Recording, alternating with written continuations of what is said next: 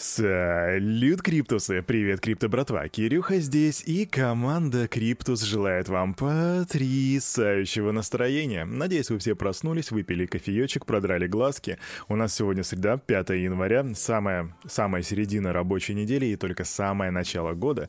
Впереди еще очень много интересного, я надеюсь. А что мы сейчас делаем? А мы сделаем то, что делаем каждое утро.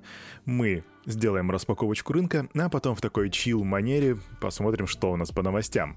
Раз, два, три, ву. Ребятки из нашей команды уже подготовили статистику по рынку. Нажимаем Cryptus Channel и смотрим Опа, ICP плюс 25%, и я уже очень радуюсь, потому что этих ребят держу.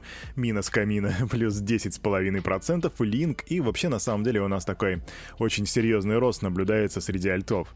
Что же по, э, по нашим мастодонтам, по битку, по эфиру, они практически не сдвинулись с места. Биточек э, остался на уровне 46 300 баксов, эфир 3807, и здесь он прибавил 1,7%, хотя вчера он падал на 2%, так что тут получается такой флет. Доминация биточка сохраняется, 39,3%, при этом капитализация рынка чуть-чуть подросла. Теперь она составляет 2,2 триллиона. Индекс страха и жадности, несмотря на то, что альты выросли, все еще держится не на уровне страх, 24 пункта. Новостей ровно как и вчера у нас достаточно мало, видимо, еще пока что не все очнулись от новогодней пьянки, однако у нас не дремлят регуляторы, поэтому начинаем с новостей из США, и я вам расскажу, что такое Polymarket.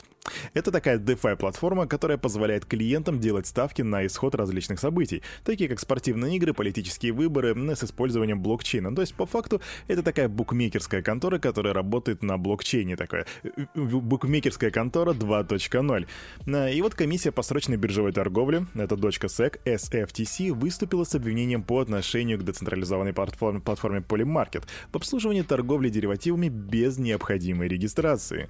Теперь платформа обязана заплатить штраф в размере 1,4 лямов баксов и закрыть все рынки, рынки, которые не соответствуют правилам SFTC. Но на самом деле тут говорить особо нечего, потому что это стандартная ситуация, ребята не соответствовали закону, ребята получают по заслугам, мы посмотрим, что будет дальше. Тем более это букмекерская контора. Я не люблю букмекерские конторы не потому, что не люблю играть, хотя я не люблю играть на самом деле, а потому что вот ты, бывает, смотришь сериальчик на каком-нибудь не особо, эм, да, ресурсе, и там такое посередине. Играй, выигрывай на 1xbet. Ну вы поняли, не люблю эти моменты. На, чуть не забыл, у нас же есть новости из Китая. Там в Китае анонсировали запуск пилотной версии мобильного кошелька для осуществления операций с цифровым юанем, это ESNI, на, на маркетплейсе App Store и Google Play. Проще говоря, теперь на Google Play можно скачать мобильный кошелечек для операций с ЦВЦБ. Данное приложение является официальной площадкой для взаимодействия пользователей с SBDC Китая в ходе проведения пилотных испытаний. А SBDC, ребят, это ЦВЦБ, цифровая валюта центральных банков. Если вы хотите узнать поподробнее, что это такое, то у нас на канале, на канале Криптус, есть э, одна из серий MIT, в которой Гэри Генслер рассказывает про цифровые валюты центральных банков. Проходите и смотрите.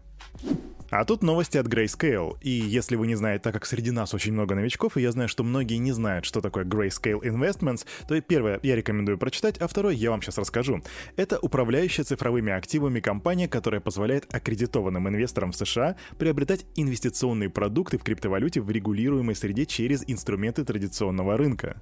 Так вот, эта компания а, объявила об исключении двух альткоинов из своего фонда. А этот фонд не основной их, это только фонд DeFi проектов. И речь там идет о токенах UMA и о Banker Network Token. Вырученные средства от продажи альткоина компания использовала для покупки других токенов, а конкретно для AMP, который был добавлен в DeFi фонд. Что такое AMP? Это такой токен, который создан на базе блокчейна Ethereum и используется для залогового обеспечения. С помощью альткоина можно предоставлять подтверждаемую гарантию гарантию осуществимости любого платежа. В Grayscale пояснили, что они скорректировали фонд в соответствии с индексом рынка DeFi от CoinDesk. И также а, компания добавила, что не вносила никаких изменений в состав своих других фондов, а конкретно Digital Large Cap Fund, он же GDLC, который содержит крупнейшие по капитализации криптовалюты, такие как биткоин и эфириум. И я для вас, крипто-братва, сделал небольшой research. Если вам интересно, что входит в их DeFi портфель, то вот, пожалуйста, туда входит Uniswap, Aave, Curve, MakerDAO, AMP,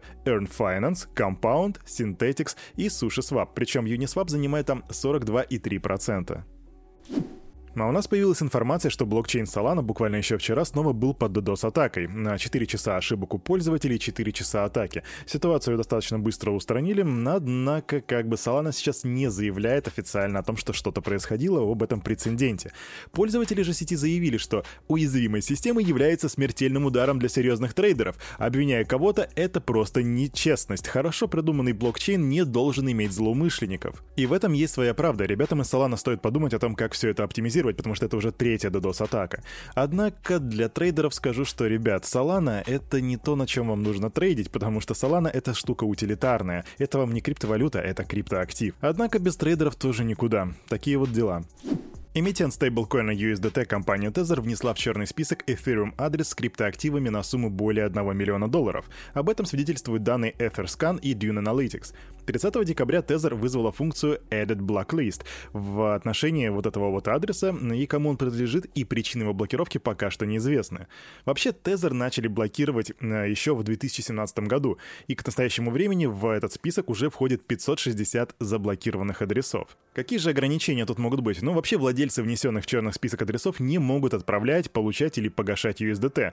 И у Tether предусмотрен механизм восстановления средств, и в некоторых случаях эмитент может заморозить USDT, а потом перевыпустить их. Например, если кто-то отправил стейблкоины на, неверный адрес, то компания может помочь восстановить средства, то бишь заморозить монеты на неправильном адресе и выпустить для пользователя новые USDT. То есть, если вы случайно отправили на неверный адрес лям другой баксов, то вы можете набрать ребят из Тезера и сказать, ну, ребята, я не туда отправил. А они такие, вах, братан, не волнуйся, мы же Тезер, мы же с долларом работаем, мы еще напечатаем.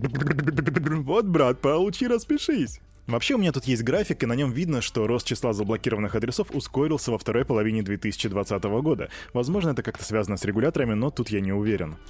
Квик новость. Курс токена WU Network вырос на 26% за сутки. А почему? Да потому что венчурное подразделение криптобиржи Binance объявило об инвестициях 12 лямов баксов в экосистему WU Network. Мы будем следить за этим.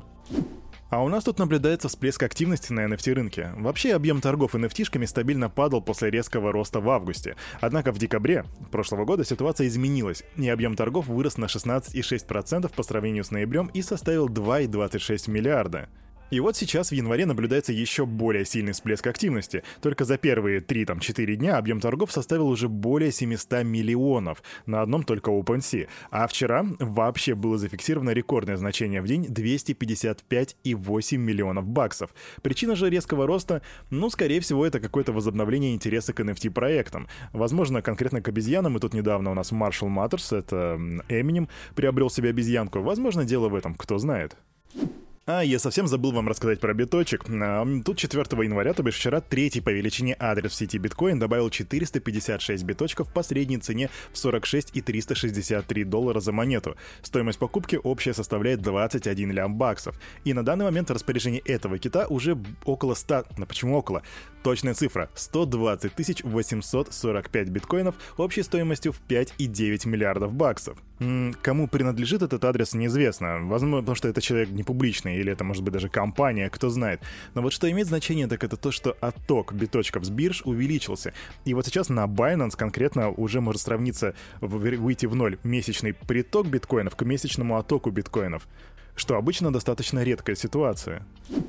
А на это утро у парня за микрофоном все. С вами был Кирюха, команда Криптус желает вам потрясающего настроения на весь оставшийся день. И помните, все, что здесь было сказано, это не финансовый совет и не финансовая рекомендация. Сделайте собственный research, развивайте критическое мышление и прокачивайте финансовую грамотность. Хорошей среды, до свидули.